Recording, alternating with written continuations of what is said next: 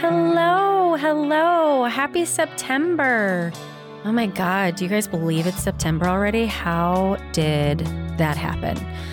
Ooh, 2019, you have gone fast. Anyway, welcome to Conversations with a Wounded Healer. I am your host, Sarah Buino. I am a psychotherapist, a business owner, a speaker, a wife, a dog mom, an aspiring witch, all in Chicago, Illinois. And I really appreciate you coming to the podcast to give a listen. One of the ways that you can help out the podcast if you're if you're a first-time listener or if you're someone who keeps coming back, please share. Please tell people about this. I think that we're having some really great conversations on here and I really love putting this out in the world and I appreciate so much when people are willing to share that. So, thanks for coming. Lovely to have you here. So, today's guest is somebody I was so excited to meet. I have this sense about me that's like, I deserve to have conversations with famous people. I have always felt that way. It's like so weird. I'm like, I have good shit to say. Like, talk to me, please. But then I also have this other part of me that's like, who do you think you are? You know, talking to people. So Hillary is one of those people that I had this little internal battle with myself because she's on a podcast that I really love called the Liturgist Podcast. And I reached out to her, and I'm always so surprised when people are so willing to talk. I'm like, me? Even though there's that part of me that, like, yeah, bitch, you knew that you were important enough to talk to. It's so weird. Brains, goodness. So, anyway, so, Hillary is a therapist, researcher, speaker, and writer. She loves to help people grow, heal, change, and come into more fullness in themselves and their relationships. She's passionate about the well being of all people and wants to make psychology and academic research accessible to a wide variety of people. She's the host of two podcasts, Other People's Problems and the Liturgist podcasts, as well as an author of two books, Mothers, Daughters, and Body Image, and Embodiment and Eating Disorders. So please, please, please enjoy this amazing conversation that I got to have with Hillary McBride. Hello, Hillary. Welcome to Conversations with a Wounded Healer. Hi, Sarah. What a joy to be with you today. Thanks for having me on. Thank you. Are you a doctor yet?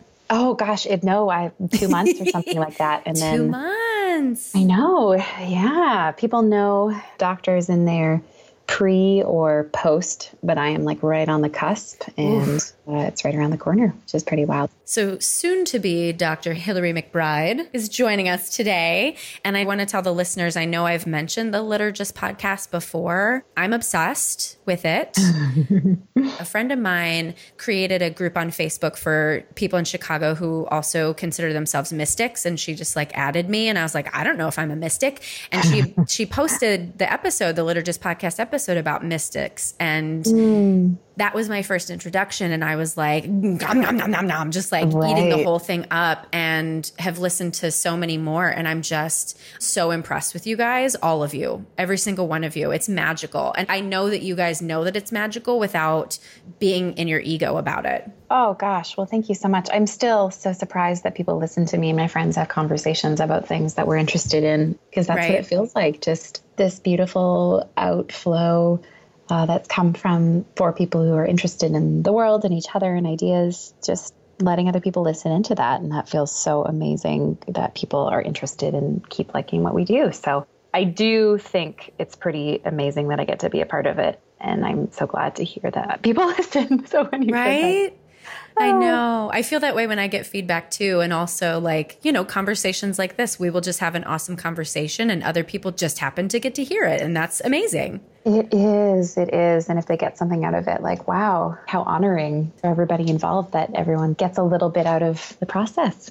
I almost kind of think it's like therapy in a way mm-hmm. that you get to hear like the inner workings of things almost as if you were in like the therapy room with somebody. Exactly. Well, I don't know if you've had a chance to listen to it, but I have a podcast called Other People's Problems. Uh no, oh. how dare I not know about it? Oh my god. Okay. It's done pretty well. We've just finished season 2 I guess earlier this year and it is microphones in my therapy sessions with people and people get consent or people give what? consent and yeah, and then we edit the episodes down to about half an hour, but they cover a variety of topics. And the idea is that people get to hear what change and work looks like instead of just hearing these stories about, you know, somebody has mental health crisis. We get to look at people doing the work uh, before or after that to help each other feel less afraid about therapy, asking for help, uh, learn from each other's mistakes and insights and growth, and just kind of undo some of our aloneness around being human. So you have to check that out. Uh, yeah, I just was multitasking and just added it to my to my Spotify podcast. So, so I will be listening to that on the way home tonight, and that's a brilliant idea too. Because I was just talking with a friend of mine who is a therapist, and now she's shifting into this like leadership coaching. And she mm-hmm. said she thought that being a therapist would be a deterrent for some people in this field. And she said people who will come to her and say, "Oh, I'm never going to go to therapy, but I'll come to a therapist who's a coach." oh, interesting. That's yeah. amazing how much stigma there still is about therapy, but it's for other people, it's for those people. And what I hear from lots of people who haven't been to therapy is I encourage my friends to go, but I'll never go. So there's right? a sense of like, it's okay for other people and it's amazing how we do this. I mean, we're just jumping right into it, but it's amazing how we do this in life that we come up with these rules about how we are exempt from certain things. Like, it's okay for you to mm-hmm. ask for help, but not for me. It's okay for you to have compassion, not for me. It's okay for you to go to therapy, not for me. Mm-hmm. How this is this amazing and fascinating wound that so many of us carry around that somehow we are exempt from the same kind of goodness and help that we yeah. want other people to have. Have you tuned into what your psyche thinks you're exempt from that you that you work through? Oh gosh, yeah. I mean, I've spoken about it quite publicly in my book as well, but feeling like I was unlovable. Yeah. The shame story has been a really, really big thing for me. And yeah. realizing how how big that was for me and my original desire to be a therapist, wanting to help people mm. so that I felt mm. good and then I could prove that I was mm-hmm. doing something good in the world. Same, same. I thought you was going to ask, what about for you? Have you tuned into what that is for you? Before I answer that question, I'm going to answer it with a really long answer. Okay. Have you heard of NARM? Oh, what, uh, what is it? I'm about to blow your mind. Get really okay. excited. So, okay. NARM is, it stands for Neuroaffective Relational Model. Oh, yes. Yeah. Oh, so you have heard this. Yes. Lauren yes, Heller. Yes. So, I just did the first module of that training this weekend and the way that they train you is really brilliant. They have like active coaching. So I got to play therapist and then one of the participants played client and I had the lead trainer kind of coaching me on it. And one of the first times ever that I experienced truly giving up control and letting this guy coach me and, and be my training wheels and feel that I didn't have to fix the person in front of me and then the reverberation from that in my life like literally this is like i'm three days in past this training right all of a sudden finally feeling like it's not my job to fix you which mm-hmm. means my brother who's like my only family member left my brother and my husband and my friends and my staff and my clients and everybody like i have this level of freedom now that i never knew yes. i never knew i was in prison i i mean wow. i knew to a certain extent but i didn't know how bad it really was what an amazing thing to get that insight in real time and feel it change. Right. So I feel like I have that struggle with you, and I'm hopeful that this transformation that I feel like I've had is going to stick. yeah, amazing. Mm-hmm. And I think like that resonates so much for me in realizing that I was doing therapy because it made me feel like, okay, good, I'm helping people. But yeah. that was also really about me knowing yes. I was okay and lovable meant that I only knew I was lovable if I helped people. Right. And then what happens if people change in their own pace or what happens if people don't want to work with me or what happens if people are really stuck for a long time it means mm-hmm. that i mm-hmm. have somehow created this relationship with them where my worth is contingent on their transformation and that creates a pressure on someone to perform i think right. even felt at an implicit level that makes them not really be free in the room so for me the big transformation like you're talking about was going oh, I'm okay even if you're not okay. Or yeah. I'm okay even if you take a long time to heal and it has nothing to do with me. And that means that we can sit in the room with somebody and be with them, not the version of them that we need them to be. Right. And do you feel like for yourself there's been different layers of this?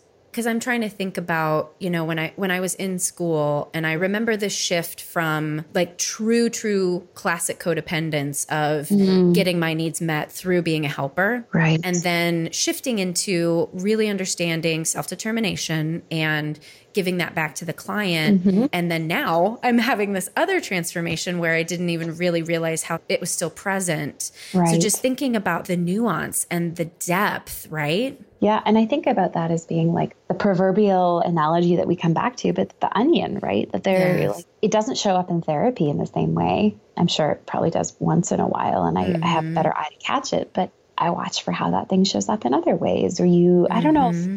I think this is just part of being human, but the growth journey means that as we keep looking and as we keep moving forward in our lives, we come around full circle and get new insight or go, oh, that right. root is still there in this relationship, or oh, it's coming up in this way. But I think time is another one for me that I give everybody else in my life a lot of my time and haven't really done that for myself. So I'm really mm. excited post graduation because some of the constraints of grad school mean I'm mm-hmm. perpetually focused on something I want to do, but without it feeling like it's nurturing for myself necessarily. And mm-hmm. just really excited to give myself some more time when school is over. Ooh, what are you going to do? Got some trips planned, mm. but I really love being by the ocean and mm. just sitting and hearing what the ocean sounds like and going for yeah. walks and spending time. I love climbing trees. Oh, please post a picture of that on Instagram because that just sounds adorable. What's funny, I do. There are lots of things that I do from my practice that nobody knows about because I think mm. just for me. So I don't. I don't mm. post photos. It was a big piece of reclaiming, mm. kind of talking about like a lot of my time and energy is for other people. Yeah. That super protective now of my time that is for myself, and I don't take my phone and I don't tell anyone I'm doing. Wow. Just for me, not for anyone else to know about. So Hmm. I may, I may not. We'll see. Yeah. I'm curious if you had to. The word that's coming up is teach, but I don't know if teach is the right word. It's maybe unteach, but but did you have to teach yourself to be able to do that? Because like sitting and listening to the ocean sounds amazing, but I think when most of us would try to put that into practice, we'd be doing other things. Right. Yeah. I have got my hands in a bunch of different things right now. I've got school going on and podcasting and I'm writing another book and trying to, you know, have a marriage and friendships and all of these things that make us healthy. I found that I'm super disciplined with my time. Mm. And so everything comes in blocks of time and I schedule when I'm working out and I schedule when I'm seeing friends and I schedule when I have downtime and that feels like overkill for some people, but for me it makes me feel like I get to have everything that I need in a limited amount of time. And so one of the things that I've done is I schedule I schedule a rest or I schedule stillness. Mm it's not my preference. I wish that there was a little bit more flow. And I think that, that will be the case when, again, when school is done. It's mm-hmm. been nine years of grad school. so, wow. It's been a long chunk of time. And so, when that's done, my plan is to have a little bit more freedom and flexibility with my schedule. But in the meantime, having a super tightly scheduled life allows me to get all the things that I want to done. And yeah. that means knowing that I've got some quiet coming up means I can get through the kind mm-hmm. of busy, chaotic periods. Yeah, I feel that way too. I look at my calendar and then there's this one empty space, and I literally will put on there, do not schedule anything. Yeah. yeah. That's how I get by. That's so good. Yeah. And a good yeah. helpful reminder because we, especially if as helpers if we mm-hmm. want to give to people and someone has a need. And i don't know about you but for me sometimes it'll be easy to be like oh i really care about that person. And this is a chunk of time when i don't have anything. Yes. Then it's so easy to give that away. So for me mm-hmm. the scheduling of rest has meant that i can feel confident in saying i'm so sorry i can't do anything right then. I'm actually busy. And what i'm busy doing is being with me. Yes. And for me that's where I think guilt comes in and oh, and it's yeah. definitely the childhood messages of you should be giving all the time and if you're not giving it's selfish, right? Yeah. I don't necessarily have that same wound around giving mm-hmm. all the time. Mm-hmm. It's selfish, but I know that that can be such a powerful pull for us. I mm-hmm. was just mm-hmm. someone in session recently this yeah. morning about guilt is so, so good at keeping us in our lane. Mm-hmm. But sometimes the lane we grew up in isn't the lane we want to live in anymore. And mm-hmm. it's time for an updated operating system. Yeah, that's a good way to put it the operating system. Yeah. So we just dove in without even really telling people who who you are and what you do, yeah, uh, which right. and you do a lot of things as you've already shared, but I'd love to hear, you know, you said a little bit about your decision to become a therapist, but not really about your journey. I'd love for you to share that with listeners. Yeah. So I I've got two therapist parents. Oh, really? Yeah. Okay. I worked really hard to not be a therapist. Oh, I, I bet you did. hard. I was like, I'm going to be my own person. And so for a long time, I thought I was going to be a criminologist. I was super interested in forensic psychology too. And crime behaviors and crime patterns, but was always studying and playing violin. So I actually went to university oh. to play oh. violin on a music scholarship and was playing violin hours and hours and hours a day in all sorts of ensembles and in performance capacity and orchestral settings. Like it, my life was violin. And I had also been struggling with an eating disorder for many years and mm-hmm. realized at some point, I think I was at the end of, might have been third year of undergrad, that there were some ways that I saw playing violin that reminded me of what I was trying to get away from with the eating disorder, which was mm. around perfectionism and seeing the problems of what was instead mm. of seeing everything and the goodness that was there, orienting my life around mistakes instead of what mm. I was mm. grateful for, what I did contribute, and what I brought to the world. So, what that looked like with violin is playing this really exquisite and complicated concerto piece or orchestral piece and at the end falling asleep thinking like why can't i get that one note yeah and that spirit of classical music often or it's hard for mm-hmm. it not. Mm-hmm. there's this idea that you are replicating somebody mm-hmm. else's creation and bringing it to life but in a way that honors that and has to do it with perfect technique and mm-hmm. the expectation is high on technique and perfectionism so decided i needed to take some space from playing violin as a way of trying to get into other ways of being. It felt hard for me to continue on with my program in a way that allowed me to see the world and see myself a different way.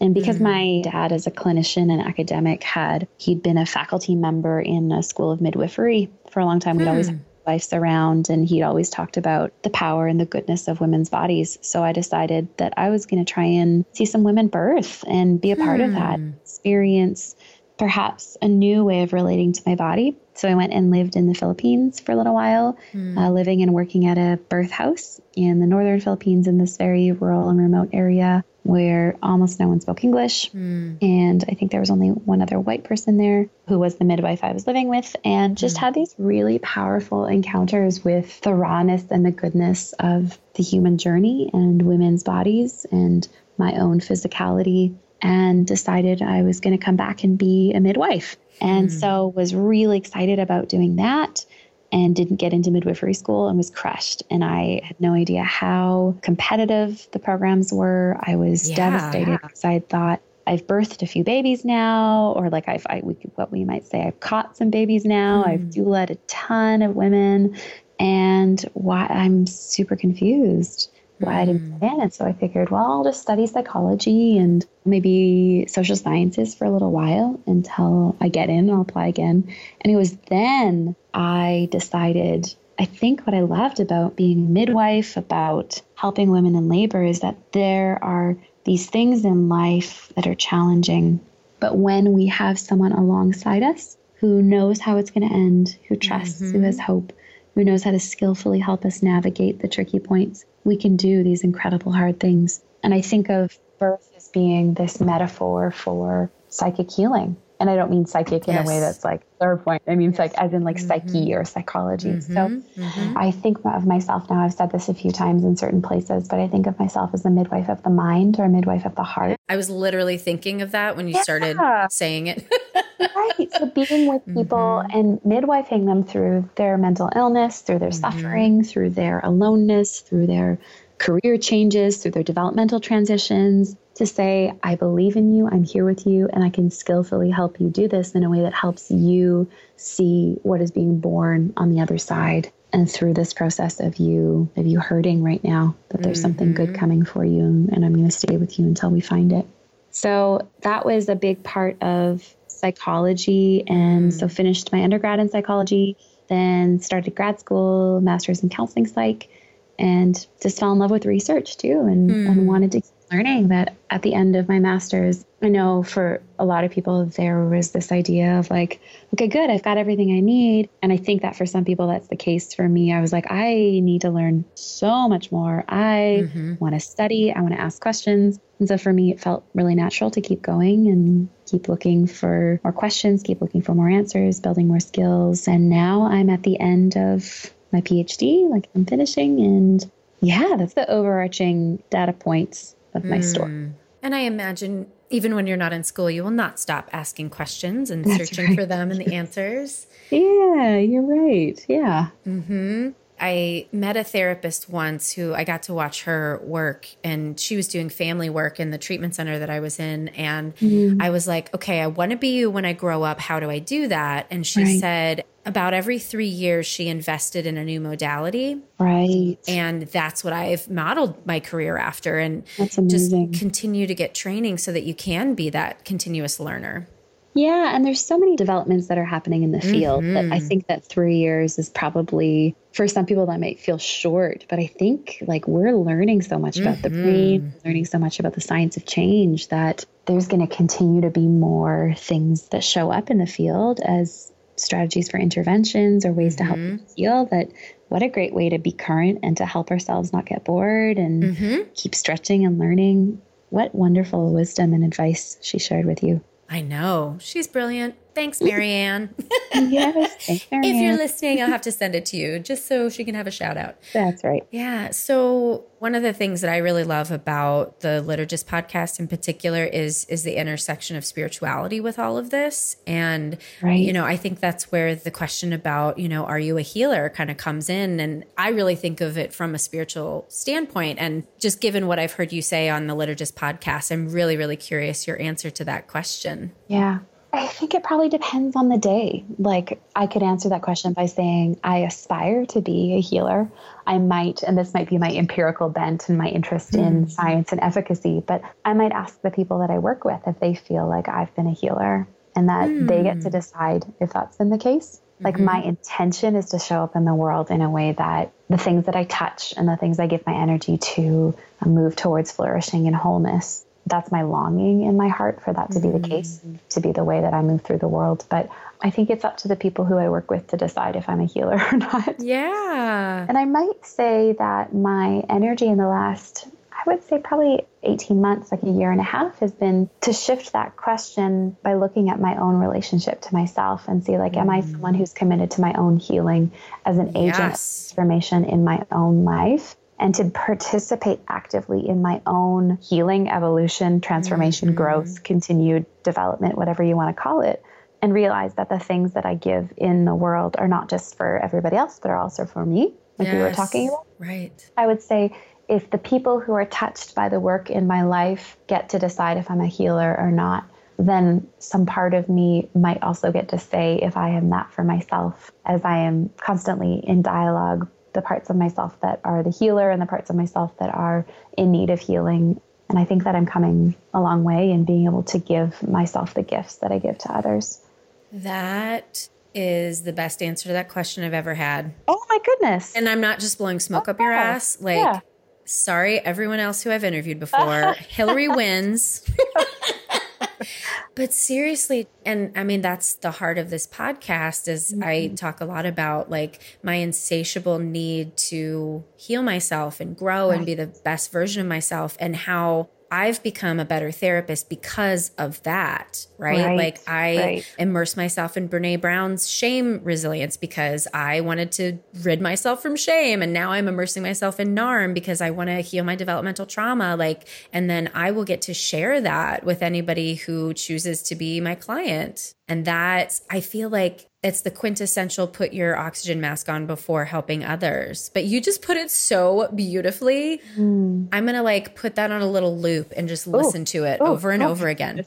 Oh, no pressure. You know what? I, as you're talking about this, I'm just thinking about, and this might align well with my self identification as a mystic or within that realm. But the more that I am on my journey, the more I see how everything is connected. Yes. And I don't necessarily think it's problematic to do work for others that's for yourself, that is for others, that is for yourself. Like yes. when we are showing up in the world in a way where we are trying to be loving and that is directed at everyone and everything, there will be times when that feels good for us. And I think that's okay. And there will be times when it feels hard, and that will be mm-hmm. okay. And there will be times when it's for others and for ourselves. And I guess mm-hmm. I'm not so worried anymore about where it's going, except that I'm trying to create a bit of balance where it's not all out, but some is coming in. And mm-hmm. believing that it's all connected, that when I'm well, others are well. When I've loved others well, it helps me be well too.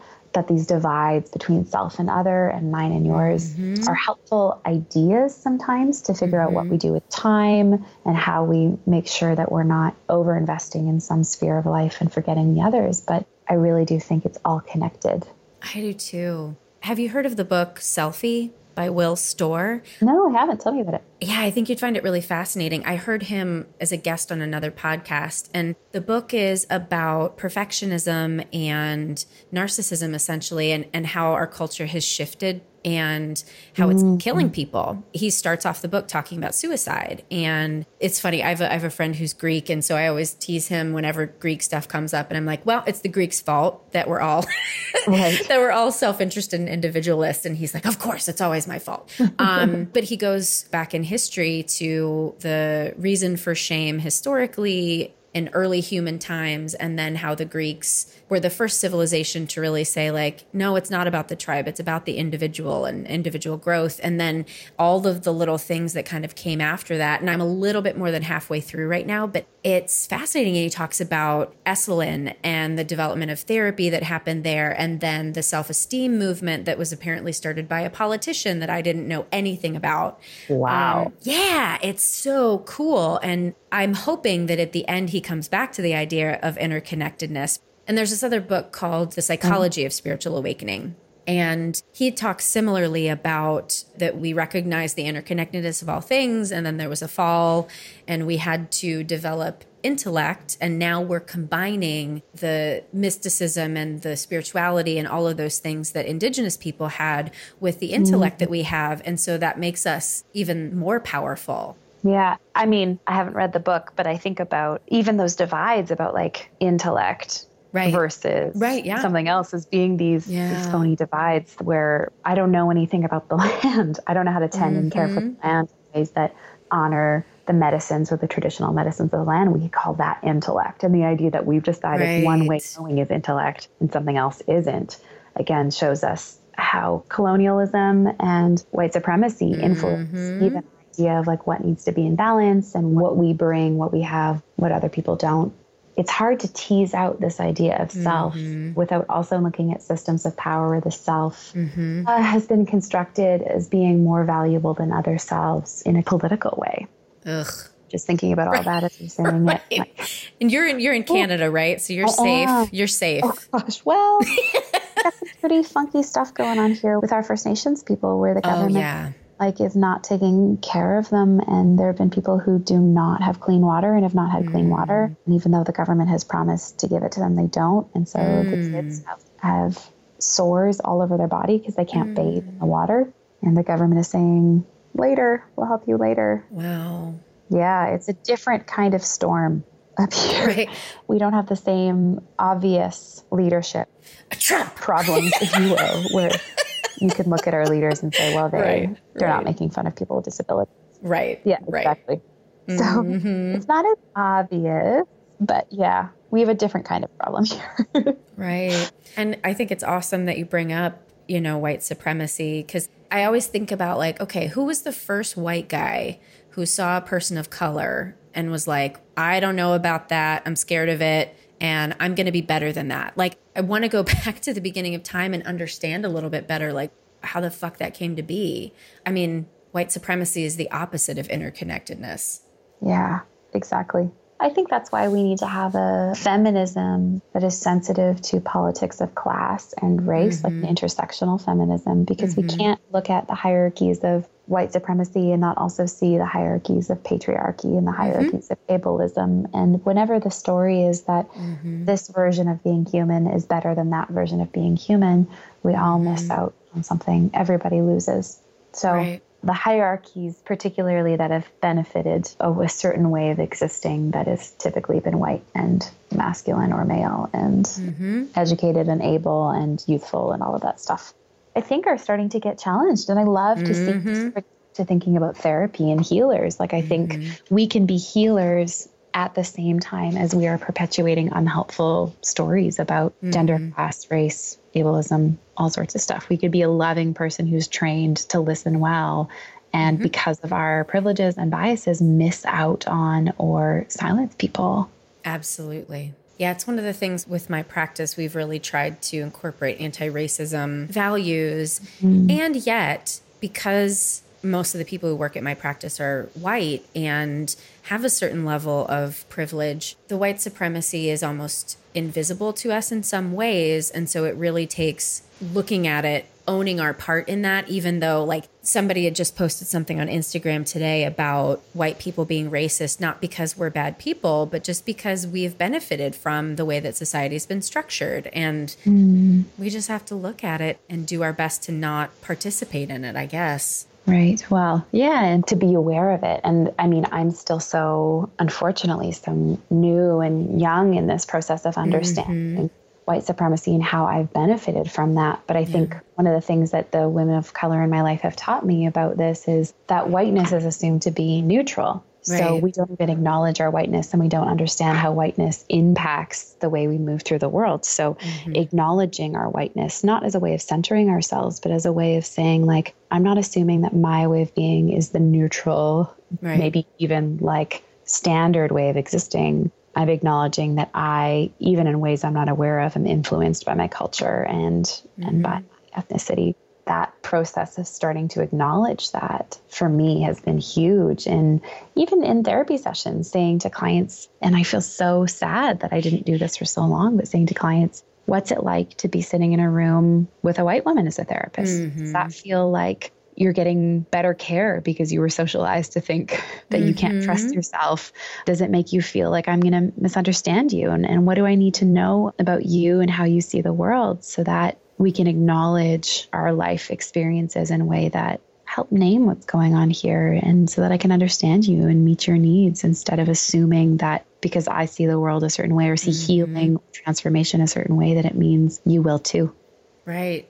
Well, and when we think about how we were trained and how psychological methods essentially came to be, it was, it was based on white men's ideas. Right. So we have that's just kind of a disclaimer I've started saying in some of my speaking gigs is like, yeah, a lot of this research was done by white people on white people. And that's just a thing we have to note. And another thing I was thinking as you were saying that, one of my friends who is a woman of color and a therapist, she proposed the idea of when you have a client who is of a different group than you are, considering lowering your fee for that person, not because mm-hmm. they deserve a handout, but because they have to teach you more than they would mm-hmm. if, if you were part of the group. So, what she was talking about was if she had a transgender client, she would consider lowering her fee because she didn't have that much education. And I was like, girl, brilliant. Wow, amazing. Right. And I would wonder, like, I guess this is the case for most of my learning is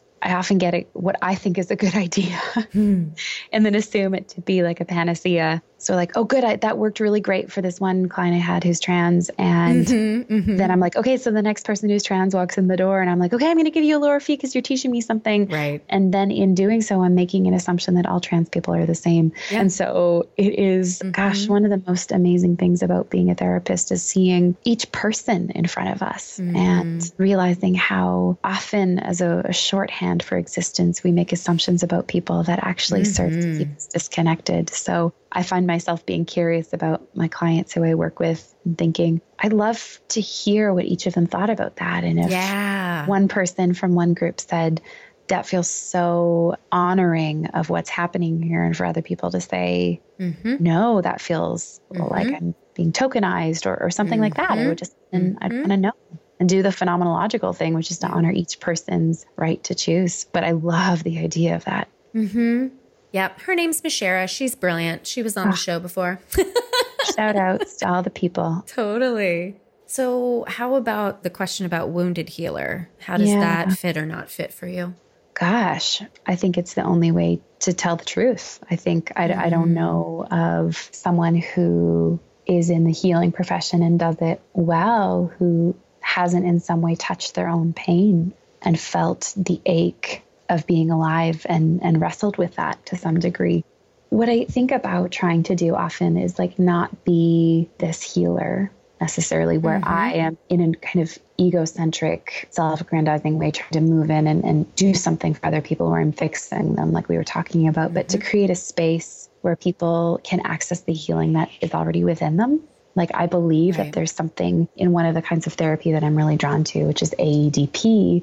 Diana Fosha, the creator of the therapy, talks about transformance and this drive that's written into all of us to heal. It's why mm-hmm. the blade of grass comes up out of concrete. And, you know, it's why the person takes their meds the morning when they feel like they would rather not. It's the reason the person mm. calls suicide hotline instead of self harming or engaging in suicidal behaviors. So I think that there's this thing that's written into all of us that drives us towards more healing. And there are certain spaces where, because of how people have existed, how they hold the space, where another person is able to access that healing within themselves. But mm-hmm. what has been really surprising to me is I've had so many clients say over the course of my work, without knowing that anyone else said it to me, that have said, I normally feel pathologized by mm. a therapist, but there's something about you that makes me feel like you're not afraid of my pain. I'm wondering mm. if it's because mm. you have also had suffering.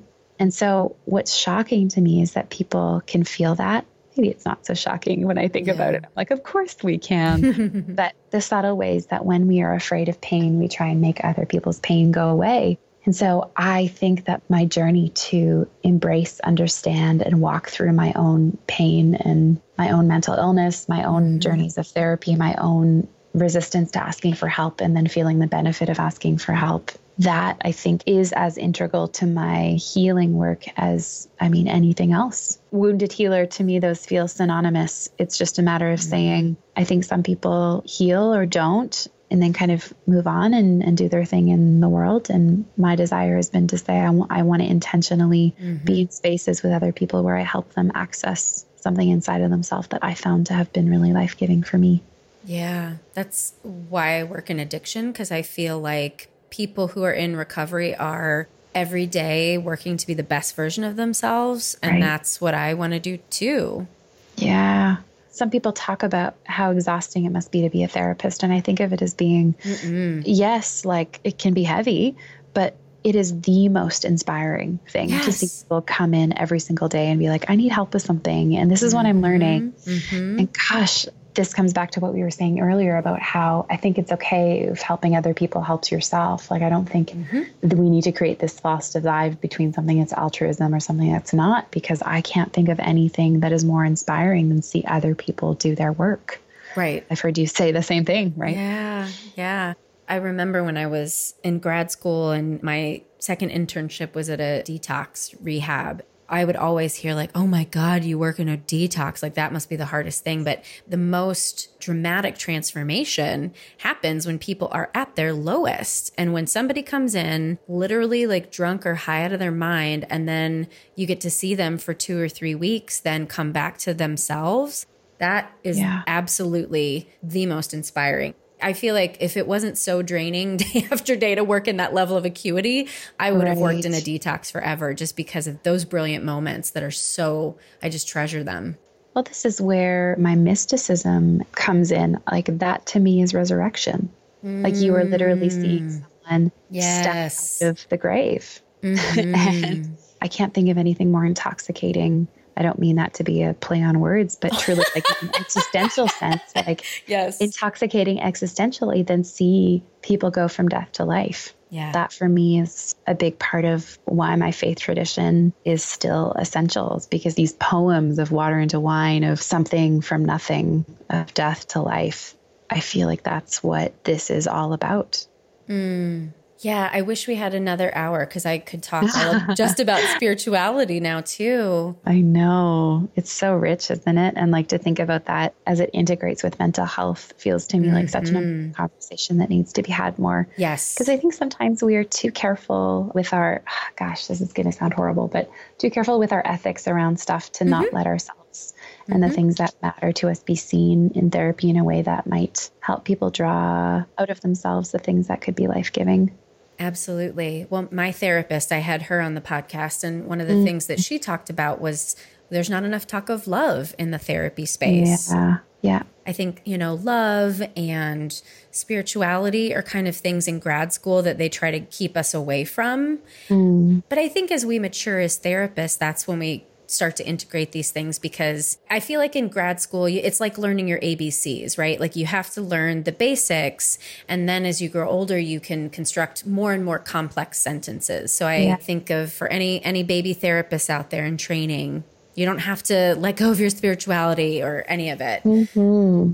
That reminds me of an article that gosh, has been so influential for me. It's by a woman named Natasha Prenn, and it's called I Second That Emotion. And it's from a textbook mm. called Psychotherapist Revealed, which is all about therapists and self disclosure. Oh. But in oh. I Second That Emotion, this article or this book chapter, she talks about saying, I love you to a client. Yeah. And telling clients how she feels about them and the role of self disclosure as building trust, mm-hmm. empathy, congruence, mm-hmm. honesty, and human connection that really is about love and what we're, mm. we're looking for. So any any baby therapists too, or any yeah. anyone, I really recommend that book chapter, that article called "I Second That Emotion." Ooh, I'm gonna have to give that to my students next semester. There you go. Yeah. Yeah. well, I want to give you space if there's anything you said you're writing another book. If there's anything in particular you want to share with folks to make sure oh, that people yeah. can find you and be connected.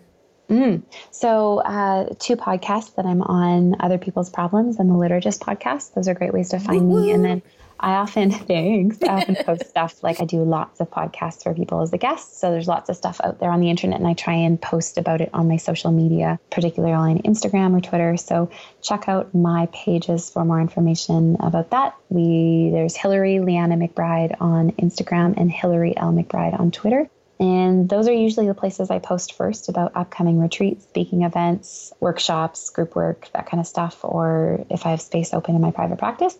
And then my website, hillarylmcbride.com. And that's where you can follow me. And I've got a, I've got a couple books out right now. One's called Mothers, Daughters, and Body Image Learning to Love Ourselves mm. as We Are, which is all about understanding, particularly for women, and not just mothers, but every woman is a daughter so mm-hmm. looking at the stories that were given to her and the stories she passes on mm. between generations, between people and relationships about women's bodies and coming into acceptance of ourself as we are. So instead of the I'll love my body when story saying yeah. like right now, and all of that's based on my master's research. Mm. And then a textbook for clinicians called Embodiment and Eating Disorders, which is looking at innovative mm. strategies treating eating disorders using body based interventions and understanding eating disorders from a feminist phenomenological lens. Mm. So, hmm. yeah. And then my new book is called Embodied, and that's coming out. It'll probably be early 2021 and is all about healing again, healing our relationship with our bodies and understanding the brain body connection and why our bodies are good, even though we've always been told they're bad. Hmm awesome work you're doing in the world. Thank you so much. I really appreciate your kindness to me and the invitation to come on. What a joy to be able to chat with you about all these things we love. OMG, the joy was mine. You're so kind. Thank oh, you. Yeah. Thank you so much for this invitation. Thank you so much for joining us for this conversation today. To learn more about Hillary, please visit our website at www Wait, what is my website again? www.headhearttherapy.com slash podcast. and thanks as always to the Creative Imposter team for editing, to Liam O'Donnell for the album art, and to Ben Mueller for our theme music. You can tune in to us anywhere that you find your podcasts, I think, I think anywhere. And again, please share with your friends and write a review and give us five stars if you like what we've got to say. Thanks again. Until next time, bye bye.